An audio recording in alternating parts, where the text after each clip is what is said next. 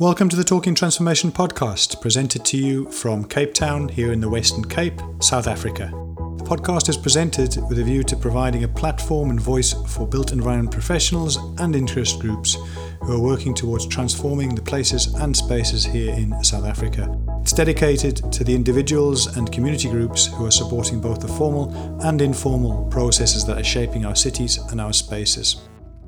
It's been a busy month uh, for the Talking Transformation podcast, and regrettably, this will be the only episode for the month of August 2021.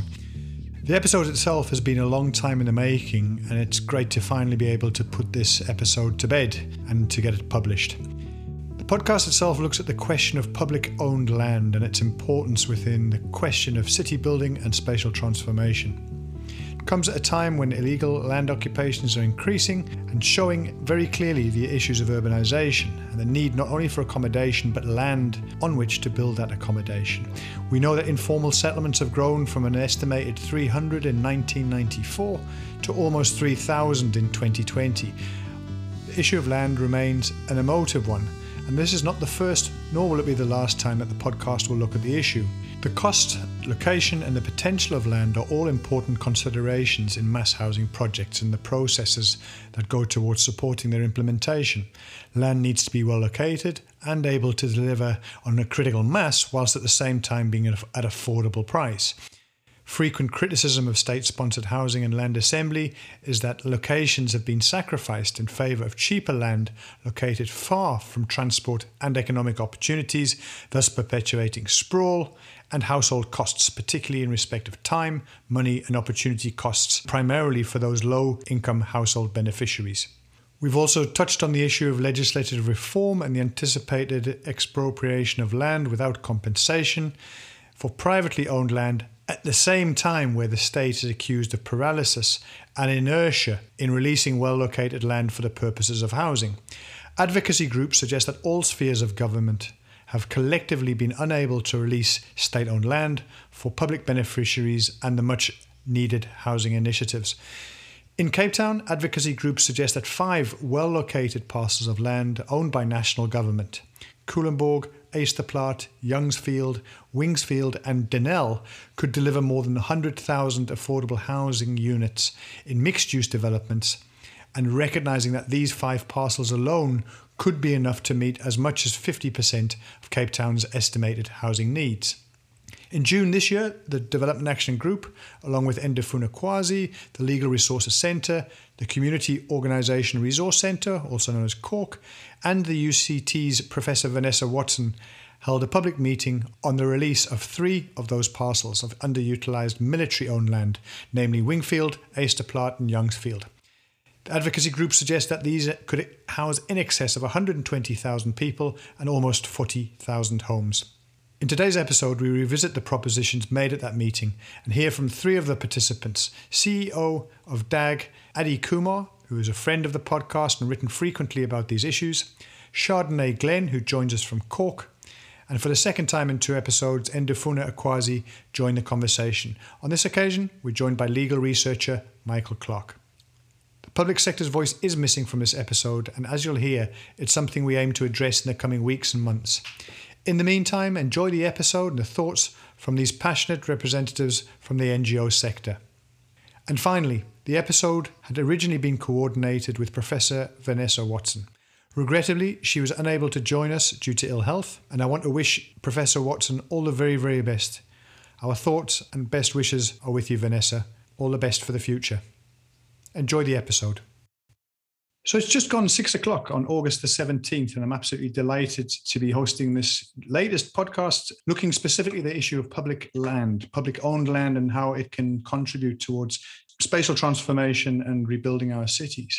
Absolutely delighted to have with us this evening three very well known guests in respect of their non governmental or advocacy group approaches.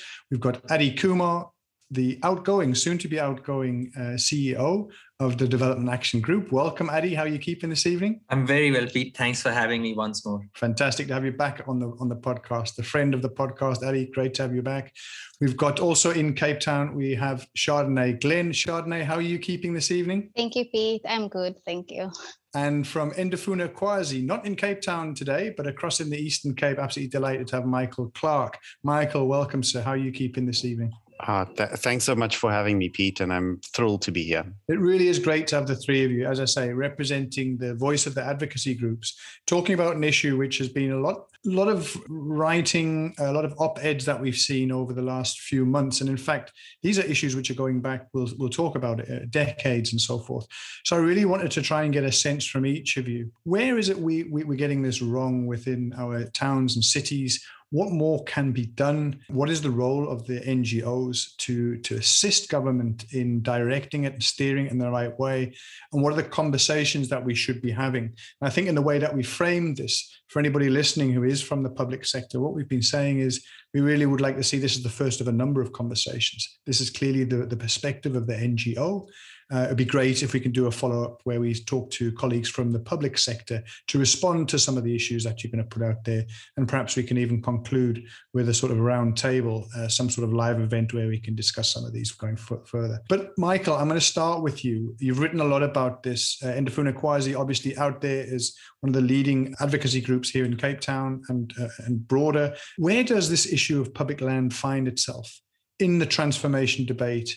The implementation efforts of the different players. And I'm thinking there, it's not just about obviously the city, city of Cape Town, city of Johannesburg. It's really about the provincial, the national departments, the state-owned entities. So yeah, I'm, I'm trying to get a sense from you. Uh, first up, Michael, what, how, how do we how do we understand this from the very get-go, framing the framing the issue? I think one of the biggest issues here, uh, especially I guess in the Cape Town context, is just that spatial inequality still exists and is still very much characterizes the city uh, 27 years after the end of apartheid and that that that inequality very much takes on race and class lines. Um, so residential settlement patterns are very much formed by those race and class lines from apartheid and colonial eras, but have uh, have also almost been exacerbated or entrenched in very uh, unique ways.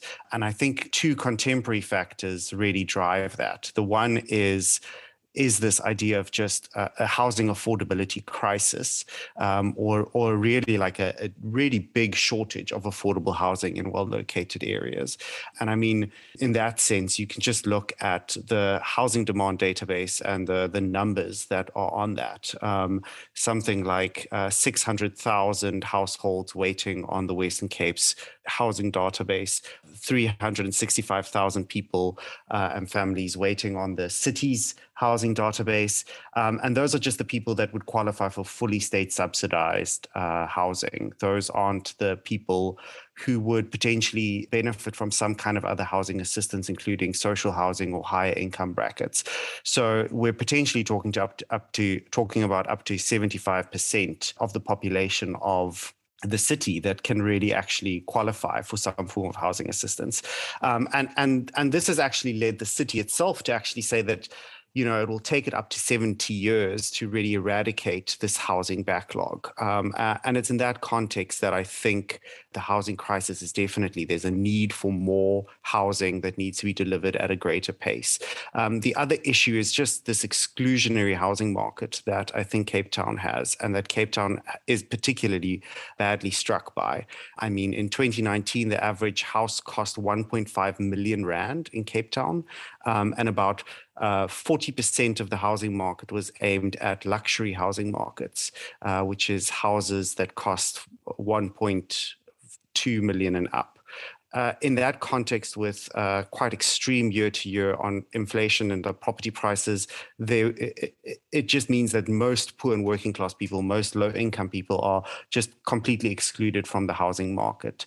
And we know that the state subsidized housing program hasn't really rectified this or has done little to change this or disrupt it, mostly because a lot of those greenfields projects are being built in less well located areas where land is more affordable or land is cheaper and is available.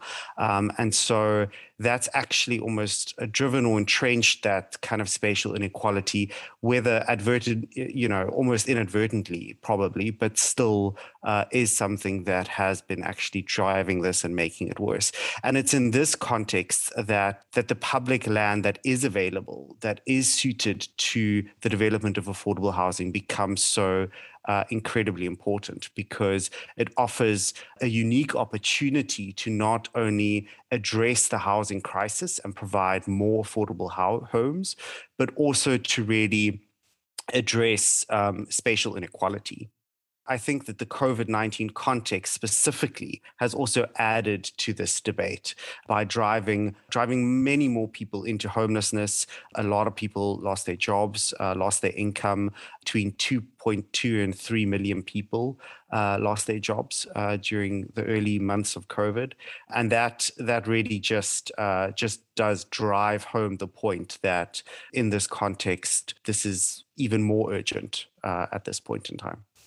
That urgency was picked up during the course of the, the lockdown and Development Action Group, along with NU, uh, with the Legal Resources Centre, CORC, that's the Community Organisation Resource Centre, and UCT's uh, Professor Watson came together at a public meeting to talk very directly about three parcels of underutilised military owned land. Now, Adi, uh, can you tell us a bit about the, the background to what are known as Wingfield, Ysterplaat, and Youngsfield, and what the quantum uh, of, in terms of your projections, your thinking, and so forth?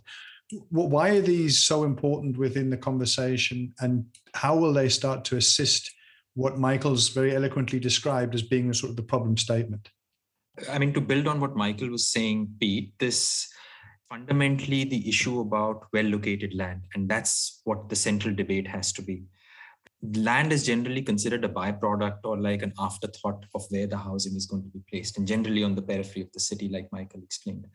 So these three particular parcels of land are not new. To be honest, they're not just part of the constitutional obligation, but also you know written up into the first few idps that the that the city of cape town at that time the metro municipality had, had written in the late 90s early 2000s these three parcels of land are strategically located they're within 10 kilometers of the cbd phenomenal access to economic opportunities transportation the brt system several other amenities you know schools clinics and all of those kind of things.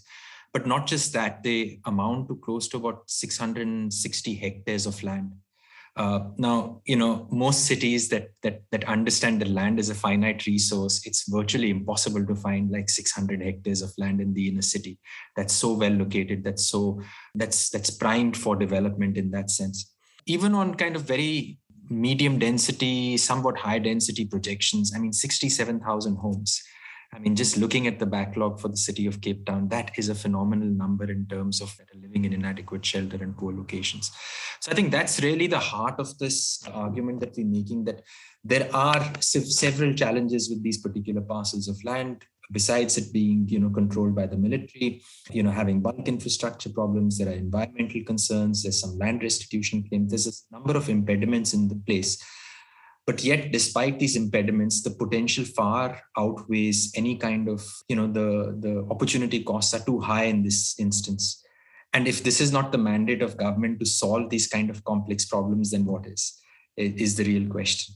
Uh, this is where COGTA and kind of cooperative governance really needs to come in and step in and say, look, these these parcels of land have a significant role to play in redress, and and that's how they need to be treated and resolved. Chardonnay, what what did you what what did you observe? What what was the feedback that you got in that public meeting? What were the type of comments that were made made and and who was responding?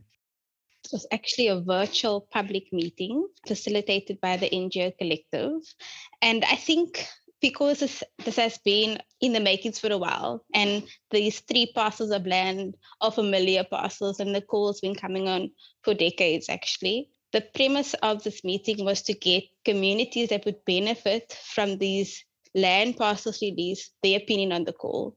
Understand exactly what does it mean for the person sitting in their shack that's located in areas as far as Khayelitsha, or is, is sitting in backyards in the Maitland Garden Village, what would it mean for them if these three land parcels are released to hear their story? Um, in attendance in that meeting, it was experts on housing, academia, as I said, ordinary citizens. It was quite a large meeting. There was about over 100 participants. We had opinions from beneficiaries who benefit from the, the land release, and we had breakaway sessions discussing exactly the call and trying to disseminate the proposals made in the call. We shared important information about these parcels, some that were known by experts, some that were aspects on the call that wasn't really thought about by them. The development potential was shared, as Adi alluded to earlier, and the, development frameworks. Um, we spoke about them in the context of a neighborhood aspect of development, the fact that there is constraints but also opportunities. There was um, schematic sketches shared. And through the meeting, we also encouraged our community partners and members of civil society to join the call for government to urgently release these land parcels and to create that environment that would allow for active citizenry. So whatever avenue they find themselves in, if it is engaging at a ward level, to engage along these lines of like, we heard the call, we understand it, what next, you know?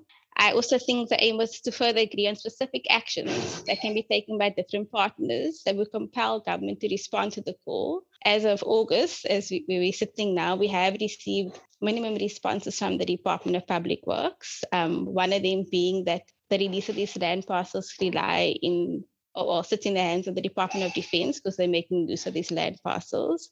We have, um, if I can just mention briefly, that we have looked at mapping out these three parcels, like trying to understand exactly what buildings, what is currently being used for, understanding like what is unused, um, looking at ways in which we can come to some kind of agreement with state partners. Like if it is, we could partner and develop these sites into like maybe subdivide portions that is currently being used by the military. And then still having large tract of lands that could that land that could be used to develop for housing. And in our core, we speak about neighborhoods like you know additional clinics primary schools creches social social amenities that fits in a very well integrated neighborhood what, what are typically the uses that you're finding on those portions of land?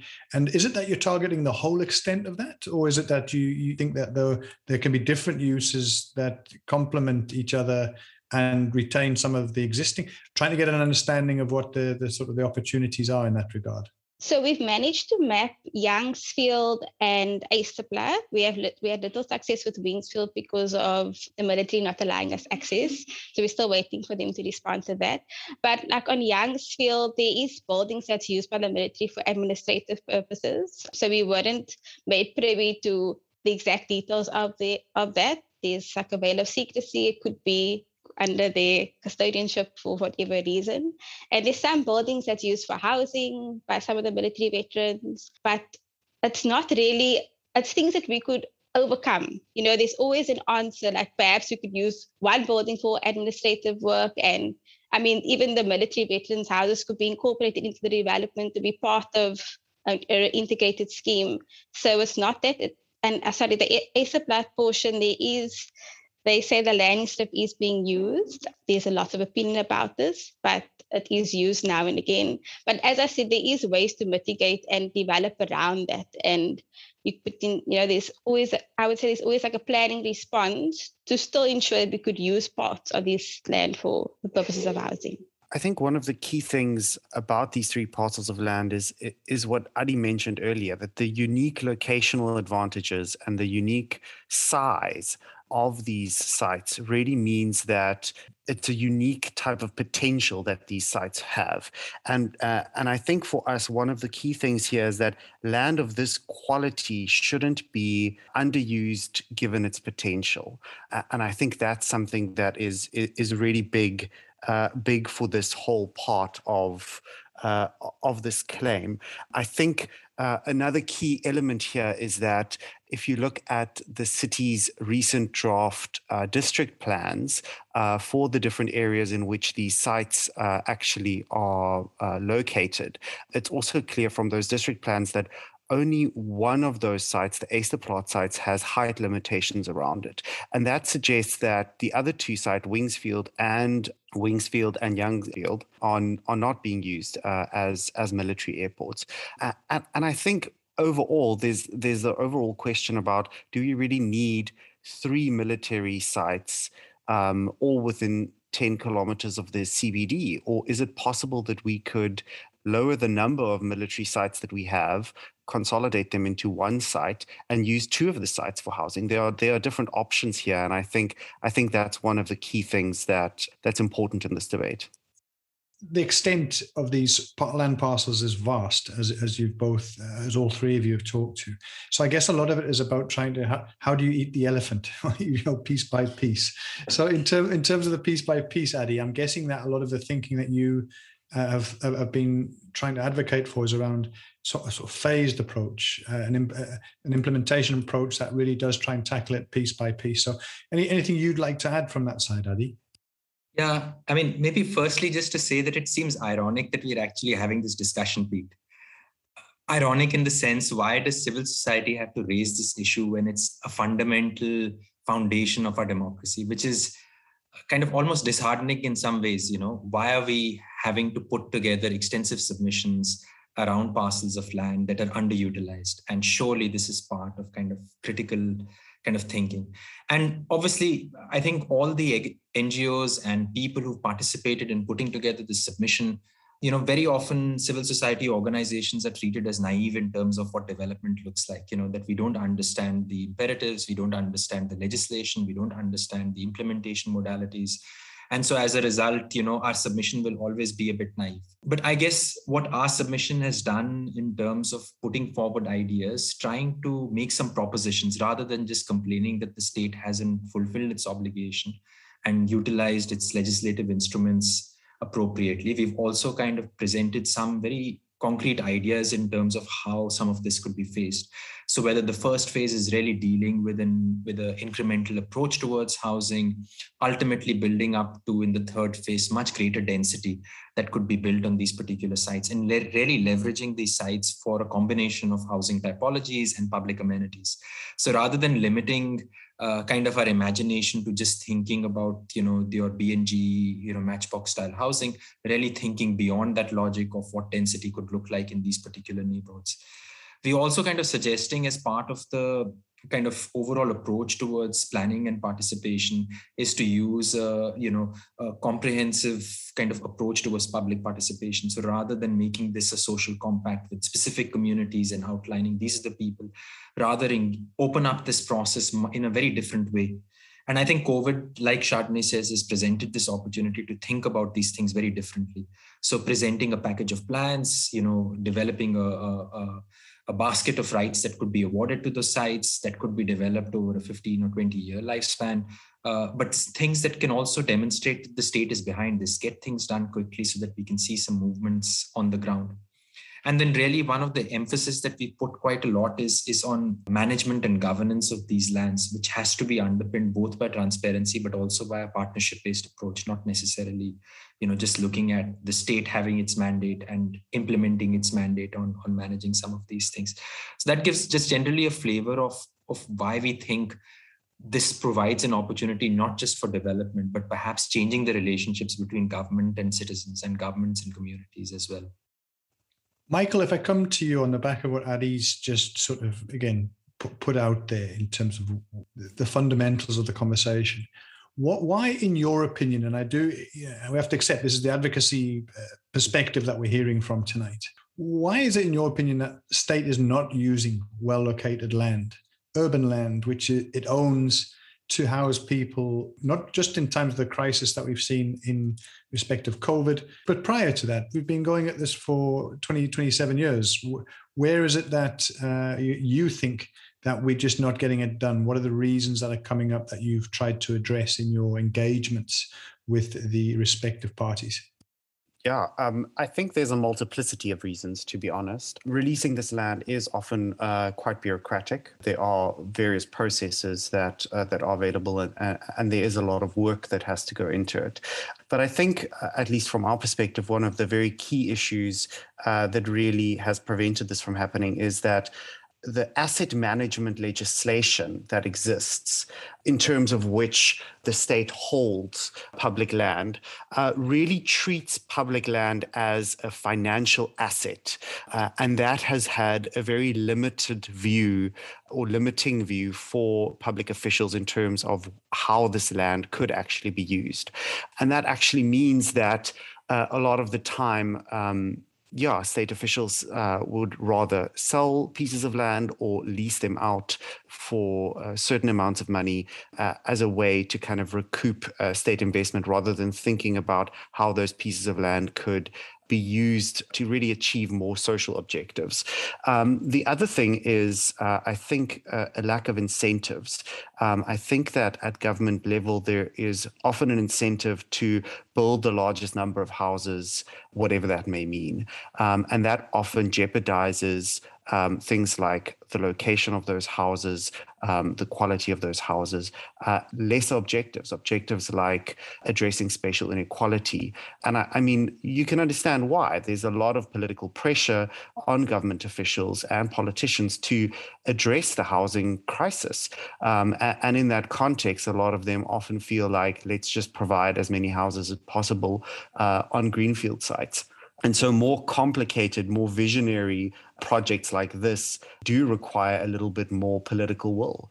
And ultimately, I think that's one of the one of the big things is it it requires the political will and the political courage and bravery to really act on a different vision for the city, uh, a, a, vision which is much more equal and uh, and more just just to add to what michael was saying i think part of the issue and michael's explained it really well that that land has been financialized in that sense. You know it's become an asset management issue rather than a developmental issue. The other piece that's really lacking in our municipal system at the moment is that we've extensive regulations on land use management. We have planning regulations uh, have various frameworks that govern this, but there's very few metros at the moment, Pete, that have actual policies that deal with acquisition, disposal, and assembly of land. And sadly, if land is not planned over the long term and a pipeline created for social housing, for transportation, for public amenities, there's always going to be this gap I think Buffalo City is perhaps the only one that actually has a land release program, but isn't based on a strategy for acquisition, disposal, assembly that actually speaks to how land is planned. And without long term planning, especially around land assets, uh, we will always face this kind of like catching up, whether it's a financial asset or whether it's a developmental and social asset. What's the consequence of not releasing at least one, two of these sites? What happens in terms of spatial form, function, and the idea of integration and transformation of, of, of space and communities? I want to put my planning hat on and answer that. We, we will have sprawled cities. We won't have enough money to invest in infrastructure. But, you know, I want to speak on the point of I'll put on my voice when it comes to the beneficiaries. And um, from the community organization Resource Center side, we work closely with communities. And what is and what really matters is in the city, especially in Cape Town, where you live matters. It determines your access to um, job opportunities, what quality of schools your children go to, the quality of life people have access to. So if we don't release well-located land, we are actually exacerbating poverty in our city. And I feel that it's bad right now, and that in itself is a crisis, but it will just get worse. Um, and we cannot continue to ignore this plight. And I think that underpinned by the score is really the reality that government in this form of the city of Cape Town, as well as civil society and activists, should come together and maybe jointly develop some kind of strategy um, that talks about land release, but also links it to opportunities, especially economic opportunities. We need jobs. People need, um, we cannot continue to perpetuate a wealthy state where people rely on grants um, because, again, it exacerbates poverty. Adi, last year, I'm reminded of the conversation that you and I had uh, around the time of the original lockdown and the National Department of Human Settlements moving very quickly to talk about de-densification of settlements, prioritized settlements across the country. Um, and um, I think we, we, talked at that stage around wasn't that really just an acceleration of the program that we've needed to do for many, many years? I wanted to, to come back to, to that conversation that we had and say, how how do these type of sites assist in not only the, the question around informal settlement upgrading and the program and that land pipeline that Chardonnay has alluded to, but also in terms of this exacerbated issue around the, the, the pandemic that we've been dealing with and continue to do so. And uh, really saying, look, the time for talk is long over. We've got to get a situation whereby there is that pipeline, it's funded, it's resourced, it has the materials and the construction capacity to build. So, yeah, I'm trying to get a sense from you uh, as, as to how do you think that debate that we had last year has changed, if at all? And how do these sort of land portions assist in constructing a really progressive and implementation agenda? It's a tough question, Pete. Uh, but I mean, the de-densification debate, my kind of uh, hunch is that it was a it was a knee-jerk reaction to the imminent crisis that we were going to see as a result of the pandemic, particularly in informal settlements.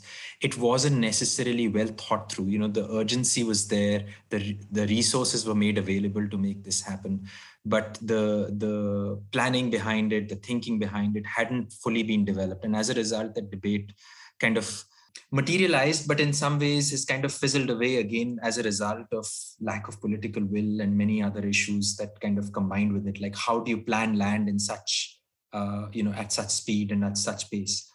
But I guess the bottom line that you're kind of alluding to is has has COVID shifted many debates in the housing space? You know, that's the fundamental thing that we are trying to answer and so our expectation was you know this reality is going to leapfrog us. You know the the pandemic and the crisis that follows is going to leapfrog us into this reality where things are going to move. We're going to see housing developments come up land being released unfortunately I, my kind of view from DAG's perspective is that actually we're in a little bit of a policy flux. You know de-densification comes in has a sudden and slow and painful death. We don't know what happened to it. Then comes this rapid land release program. We're not sure whether it's about resource allocation. We're not sure whether it's about policy shifts. What does it mean in the in the in the space of this new informal settlement upgrading grant? So there's a lot of ambivalence at the moment. And kind of my impression is that many of the business plans that metros are submitting are are very confusing uh, at the moment because they're not sure what the policy intent is and part of this policy intent that needs to respond to is the resource crisis that we're going to have in the next decade. The COVID crisis with the economic losses and the job losses has created an environment where there just isn't enough money to deal with the housing program as it currently stands. And that new reality hasn't been constructed. We haven't spent enough time to understand what exactly the housing program is going to look like and what does it mean in terms of you know the right to housing the delivery of housing how do we deliver more when we have lot less resources and the demand is growing we're urbanizing at a, at a at a rate that's unprecedented so i think these are the kind of things that we're trying to contend with but it requires some kind of collective thinking it doesn't require you know this siloed approach where land deals with land and public works deals with land and the department of human settlements deals with the issues of housing it requires a almost like a catastrophic and you know change in approach that needs to happen. And that needs to put kind of affordable housing location land at the center of this thing. And again referring back to michael's original point affordability is key here. That has to be the central driving factor along with location I guess a lot of these questions uh, have been around for the last almost three decades around how do we transition? What is that transition? How is it resourced? And Michael, I'm coming to you now to really say, well, what more needs to be done? I mean, we don't have a magic wand that we can wave. We know the coffers are bare. We know that the the, the, the economic downturn doesn't make for a particularly uh, healthy uh, future in terms of grant funding and making you know innovation um, within the within the financial space easy. So, what is it that can be done? Do you think, Michael? Um, I want to hear from you what you think we can do within the sort of collective space between the public and private sector uh, to, to try and be more responsive than has arguably been the case for, for many years now. I think it is going to be harder to do, I guess, do more with with less. But but I think one of the key things is that is why our interventions have to be much more strategic and much uh, much better thought out. And this is actually one of the things that this submission was trying to do. Um, we specifically uh, not only identified how these sites could be developed, but also tried to identify what legal mechanisms exist in existing policies and laws that would actually be able to facilitate or allow um, either the president, uh, the minister of public works, or the minister of human settlements to actually release these sites. Um, uh, and of course, this comes this comes in the context of the legal obligation in our constitution as well. There is a legal duty uh, not only to provide houses, but also to address spatial inequality. And that's clear from Section 25.5 of the Constitution, which places an obligation on the state at all levels to ensure that citizens progressively gain access to land on an equitable basis and in section 26 which says that everyone has the right to adequate housing. Um, and when you read those two rights together and this this comes from the the high court case and that adonisi case which is the case about the sale of the tafelberg site uh, that was decided uh, late last year those rights together really create um, an obligation to actually urgently address the legacy of a spatial uh, apartheid and spatial injustice. Um, and, and that's something that I don't think we've heard from the legal perspective yet, um, but but it comes through very clearly. So there's there's this legal obligation not only just to provide houses, but actually to be aware of the location of those houses. It's not enough to just build houses in really badly located areas. That obligation does require us to actually put time and energy and effort into making sure that the houses that are created are well located. And this is also clear from Spluma. I mean, uh, Spluma's principles underlie things like spatial justice, uh, spatial sustainability, spatial efficiency. We can't keep building building at the densities that we have been building at uh, and creating urban sprawl. And I think that that's also why I think partially why I guess I'm a little bit uh, shocked by the inaction on these things, uh, because the reality is is that existing laws and policies create multiple different ways for the state to either transfer these uh, pieces of land uh, or to acquire them through the Housing Act and existing housing programs, or to even expropriate them in terms of the Housing Act, Section uh, 9 of the Housing Act, or even through the Expropriation Act or the new expropriation bill. These options are out there, they really are available to the state uh, at different levels, even to the Housing Development Agency, um, which, if you read the Housing Development Agency Act and the Infrastructure Act together, there are very clear ways in which you can transfer that land. The question is uh, like, if we have these legal mechanisms available, how can we use them in a way that would make sure that we would actually lessen the burden on the fiscus rather than purchasing land for the same same purposes. Yeah, I just want to add to Mike's point that the legal mecha- mechanisms are quite broad, and um, there's lots of frameworks that make provision for the state to take ownership of these land parcels. But I think that as much as our policies are quite comprehensive and they um quite clear, it's all we always fall short at the implementation thereof.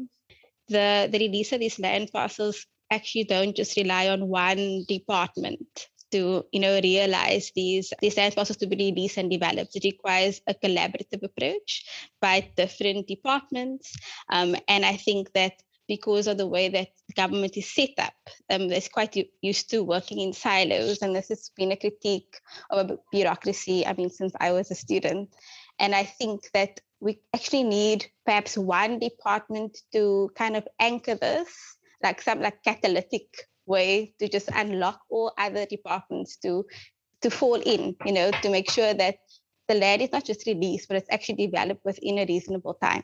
It's quite important. Adi, in, in a number, you, you've put out a number of op-eds over this last few few months, um, and specifically, one of the things that you picked up on was this idea of a shift in the thinking. A shift is needed.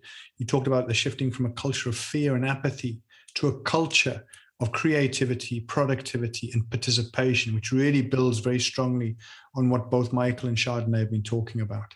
Can you maybe just expand on, on that as sort of not not a not a panacea, not a silver bullet, but certainly a paradigm shift in the way that the public sector is going about its business.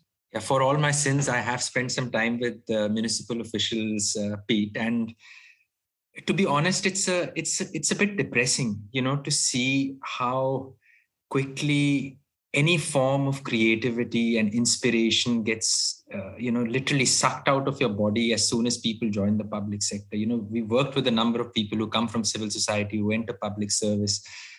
And they enter public service because they believe that the state has the the mandate and the resources to bring about the change and really i think going back to what you were asking earlier you know at this particular moment post covid we want a state that's responsive a state that is able to adapt to the changing circumstances, to different protocols, to different economic conditions, to different demands, to different rates of urbanization, all of those kind of things, and and deliver on its mandate still. And we understand that it's not a perfect situation, that you know we don't have the right kind of resources available to us, and several different kind of uh, things that set us back. But instead of making the state responsive, what what I've observed very often is that politicians feel that the administration must carry the political mandate, must carry forward the political policies, and must prioritize the communities that the politicians feel that it's right. And when things don't go as planned, based on various regulatory frameworks and so on, the immediate kind of sense is to centralize power in these municipalities. So very often we notice, and it's not just a Cape Town thing; it's it's pretty much across the country. There's a there's a paralysis in the municipality where decisions are held by a select few people. And that really stifles any kind of decision making any kind of uh, you know uh, propulsion to make things happen. I mean many years ago i was involved in a service delivery project. I might have mentioned this to you earlier. It took 18 months to appoint a contractor uh, for a site that informal settlement that required you know 20 toilets to be delivered uh, it was shameful. It was like, why is this happening? Why is government not able to respond to something as simple, which is within its mandate? It has the resources, is not able to overcome certain aspects of how it needs to do. So this culture in, in public service is definitely at the core of this thing. You know, the lack of trust, the inability to kind of have a conversation, to have a dialogue, just engage on issues and and admit that government doesn't have the answers. You know, uh, you go to community meetings and very often people, government officials will remind you, no, no, no, this is not your mandate. This is our mandate. We lead public participation. We decide what needs to happen. And, and you say, well, you know, you're appointed to lead the public's mandate. this is not your mandate. This is the public's mandate. And so I think that's the culture that we're trying to change. And to be honest, if I had one wish to change anything, I would change the culture of the public service to become much more responsive and to take this much more seriously. I just want to actually come in. I think it's important what Adi mentioned before that um, a public servant is you mandate this with the this with the public. And what what we try to do with the school is really try and put a face to the call, put a voice to the call. And the face and the voice is the people living in communities, that's living in informal settlements, that's living in backyards, that really we we talk about them because we try and represent them as best we can, but we are not them. So we've done a series of videos, um, and the the tagline is um, "If I live closer to," and if I live closer to the city, what would this mean for me? And the one story is about a man that lives in Khayelitsha and he speaks about being unemployed and he speaks about the fact that he has to walk far distances to, to access services, to access um, public transport. Um, and the other is a story about a woman that's in a transitional housing project that's close to the city and what has it meant for her life. And I think these these stories are important because it actually frames the call and puts a face to it, it adds a voice, and it also allows whoever's viewing it from a policymaker and decision making um, position to see that back by the school there is thousands of these people. Thus, these videos will be released in the public realm shortly, and we're hoping that it creates a sense of urgency because the longer we wait, the worse the situation gets on the ground. Thanks for that, Chardonnay. Michael, from your side, what, you, was it you guys are busy with? Where can people find out more?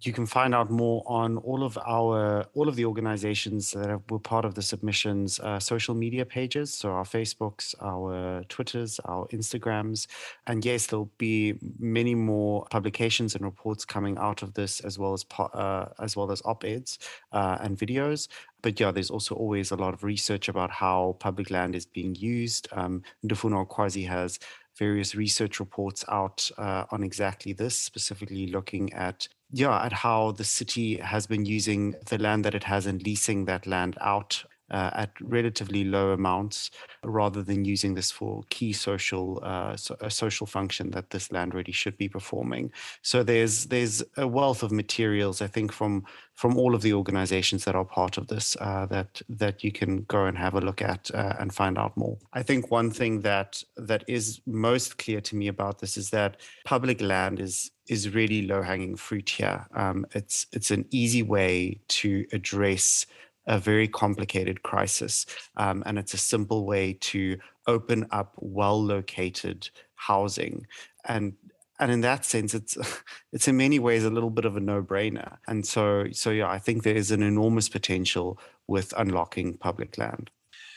Moving to yourself, Adi, and before I ask you to tell us about where you can find out more about Development Action Group, I just wanted to take this opportunity on behalf of the podcast. Uh, a for all the times that you've assisted in facilitating the conversations and prompted us to say you should think about this, Pete, stick it on as a as a podcast episode. For always making the time, but also within my my own career and my own time here in Cape Town, you've made access to DAG and to your fellow advocacy groups very very easy for me. Uh, and I can't thank you enough. And I know a lot of the people who listen to this podcast are really going to miss you in your role as the CEO of, of DAG. Uh, I want to take this opportunity to, from my absolute bottom of my heart, thank you and wish you the very, very best for your next ventures. Uh, make no mistake, this is not the last podcast you and I will do. I'm coming to find you and we're going to do it more and more. Um, but no, seriously, thank you very much. And this is just a great way to say, I know you're going to tell us what, what DAG are doing, but you and I both know that in the next few weeks, unfortunately, you're going to be uh, detached and you're going on a new adventure. All the very best, Adi. Thanks, Pete. Uh, maybe you're going to offer me a job sitting next to you and and, and learn the ropes of the public service. uh, uh, yeah, I think maybe just a quick comment from my side. I I think we we also these the collective organizations have had quite a lot of discussions that these these three parcels of land are not a silver bullet. We know that this the the complex problem that we're dealing with Pete requires intervention at all levels. We cannot do this without a comprehensive response to informal settlement upgrading and resolving those issues, which is an issue of land, but it's also an issue of planning and housing. We have to deal with the inner city social housing issue. There's just no way around it and that just has to be expedited without any and i think nu just had a public meeting recently on highlighting what happened with the 11 sites. So i think there's there's multiple uh, almost responses that need to happen simultaneously but this just happens to be one of those that could really change the game. It could tilt the balance in a way that that we haven't seen in the city before. It requires just it'll be a different reality. And then we can talk about you know the the the finite nature of land in the city and what else needs to be developed, what needs to be prepared in the future, but not before the current vacant, underutilized land had been utilized for the purpose that it's meant for.